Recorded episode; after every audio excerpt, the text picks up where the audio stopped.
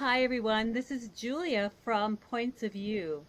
I'm very excited to be introducing you to my guest today, who is Mr. Ricky Heldt. He is a yoga therapist, a Thai body work instructor, a Tai Chi instructor, meditation teacher, Reiki master, and he has 500 hours of experienced yoga instructing for people to new who are new to yoga, advanced, or needing adaptive yoga classes. He focuses on healing the body, mind, and spirit he leads workshops, classes, private appointments, and online classes. He has been teaching and practicing healing arts for more than 25 years. Everybody, I'd like to introduce you to Mr. Ricky Heldt. Hi, Ricky. Hi, thank you so much for having me here today. It's a pleasure to have you here. Um, when I was talking with Ricky, I've worked with Ricky with um, in a couple areas, and he does help um, people with MS, and MS is one of these things that are very close to my heart. So I met Ricky working with folks with MS, and I've experienced him firsthand with some of his amazing healing work. So we had a conversation, right, Ricky? And you started to have this Yes. wonderful conversation about love and the healing power of love in the work you do. Can you share more about that? Yeah, so I've been teaching yoga for people that have MS for 20, 25 years now, and um, shortly after I started, I had my first experience out in California on getting a Thai massage. And as soon as I received a Thai massage appointment, I was like, this is what I need to bring back to my people. and I went to study Thai massage, which at that time was not so known actually in the Midwest where we're at. Um, and it only really came to the United States in the 1980s, so it's relatively a new art form. And it uh, was fantastic because it is it includes stretching, um, acupressure, and traditional massage. And people that have MS a lot of times have tight bodies and can't stretch themselves. So it's a way for me as a yoga instructor to be able to assist their stretching, give them massage, and give them uh, acupressure point relief at the same time. Um, and it's more accessible for people that um, that are living with MS or some other um, different sort of ability um, because it's fully clothed. It doesn't use oil, and people that have a disability, if they go to get a regular massage, they'll spend half their appointment getting undressed and getting back to redressed. Sure. So this means that if they come to me for an hour or 90 minute massage, they get the full treatment and the full plan, and it can be adapted whether it's done on the floor, a physical therapy bed, a hospital bed, or a wheelchair. And so for me, this was the right art form for people living with MS.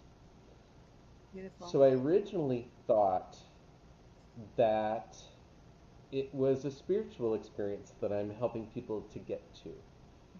Um, it's a meditative experience that I'm bringing them to. And it's a place of healing where their body can rest and they can recover um, during that time. And so pre pandemic, people would come to me for a massage or I would go to their house if they if it was easier for me to go to them I would go to them and still do. And I would say a few words at the beginning and then it would be more of a silent experience more like uh, a Thai massage church where they were silenced they were in a meditative place. I thought it was a beautiful thing. And so what I thought I was bringing people to was a spiritual connection of relaxation. And then when the pandemic occurred and everybody shut down and stopped going anywhere, Yeah. I found that I really missed my clients. I really missed my people that I would see on a regular basis. And what I naturally found myself doing was when it was somebody's appointment, or I would naturally just call them and just check in on them, see how they're doing. Um, and I would do that whether it was a weekly or monthly. And I didn't even realize at first that I was doing that. I just like really missed my people. And then people started getting comfortable coming back for human connection and human touch. And they missed it a lot. And when they came back to getting their weekly or bi monthly or monthly appointment, suddenly it wasn't a silent experience. People talked from the beginning of the massage to the end of the massage. And they were so craving a human connection. So I started realizing that that was okay. First of all, it took me a minute to go, okay, what is going on here? Why is that? But I was maybe one of a small group of people that they let in their life. And they really needed to talk about what's going on, and they wanted to know about what's going on with me too. And so suddenly it became more of a relationship, and it became more of a social thing. And that hasn't changed. It's been years, and it has not gone back to the silent spiritual experience. It is definitely more of a social experience of getting body work, which I think is really like wonderful. I think it's fantastic. But I've seen that shift. And so it's made me wonder, well, what is that about? Yeah. You know, what's going on here? Yeah. And I started realizing that the traditions of Thai massage are really not only spiritual, but they're also deeply rooted in love. Mm. And so when you're doing body work or Thai massage, you're working area of the body, you're massaging it, maybe you're working acupressure points, maybe you're doing range of motion on that area. But after you're done with that, you kind of sweep that body part almost like you're petting Sure. a cat or a dog. Like you kind of sweep it and you just kind of like slide, you know, down the leg or slide down the arm with your hands. And when I learned Thai massage, um, they actually called that technique metta sweeps. Mm. And metta is the word in Buddhism for love. Oh. And I trained with somebody whose business is called Metta in Motion, which just means love in motion. And so I started realizing that the connection that the people that I do body work for or massage for and me, that it's really after all these years, like 20, 25 years I've had the same clients, that it really is a relationship and there really is more going on here than just spiritual. There's there's a huge part of it that is based in love. Yeah, yeah. I, I know you were sharing some of the research that you were reading about about the healing power of love. I know with HeartMath, I don't know if I, I talk about HeartMath once in a while in my um, health coaching classes or you know the work that I do, and there's this heart brain connection. So what's really cool about that is like for example, you you you think wonderful one meditation that they do. You can look it on YouTube. You think of a good thought. You have your eyes closed and you think about this really happy thought. And when I did it, I know I shared it on the last podcast, I think, with you. They had me hooked up to some electrodes, and they saw that my my breathing changed, my heart rate changed, and I was in a, like an alpha state. Oh, you might want to turn your volume down, Ricky. Just so you know. Okay.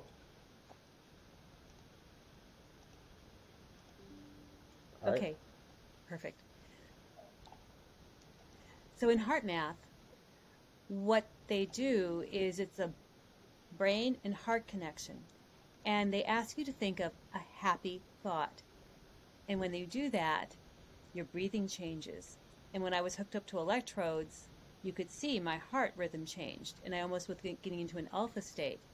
And it was just very powerful, very good, very meditative. And the doctor was explaining that they were teaching this to help people lower their blood pressure,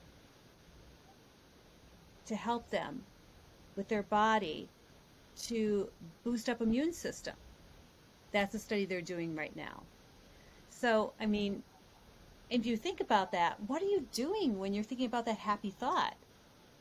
For me, my happy thought is about my dad and I going fishing. And it was this really loving event I had. It's love. So it, I know that probably isn't the same what you're talking about, Ricky, when you're talking about touching somebody and helping them with that energy. But in some ways it is, don't you think? I think so. And I think also, you know, touching is a way that you demonstrate love. Like, if you naturally, you know, miss a friend for a while, the first thing you want to do is give them a hug.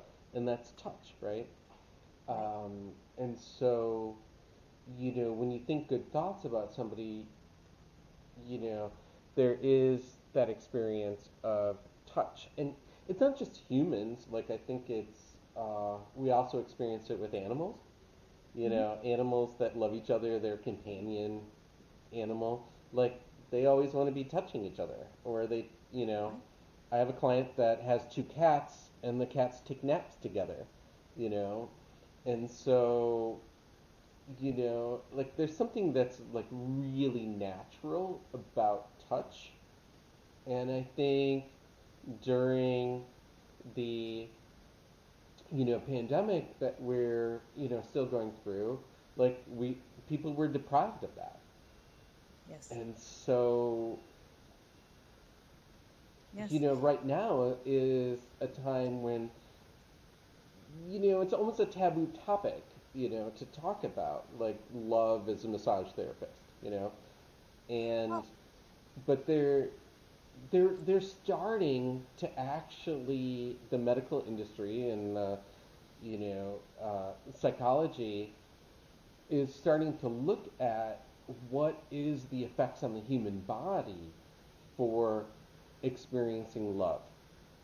And, you know, to, to go back to what you were talking about, so the, they've only been studying this for the last few years. This is not, um, it's an old topic, but it's also, the science is, is relatively recent.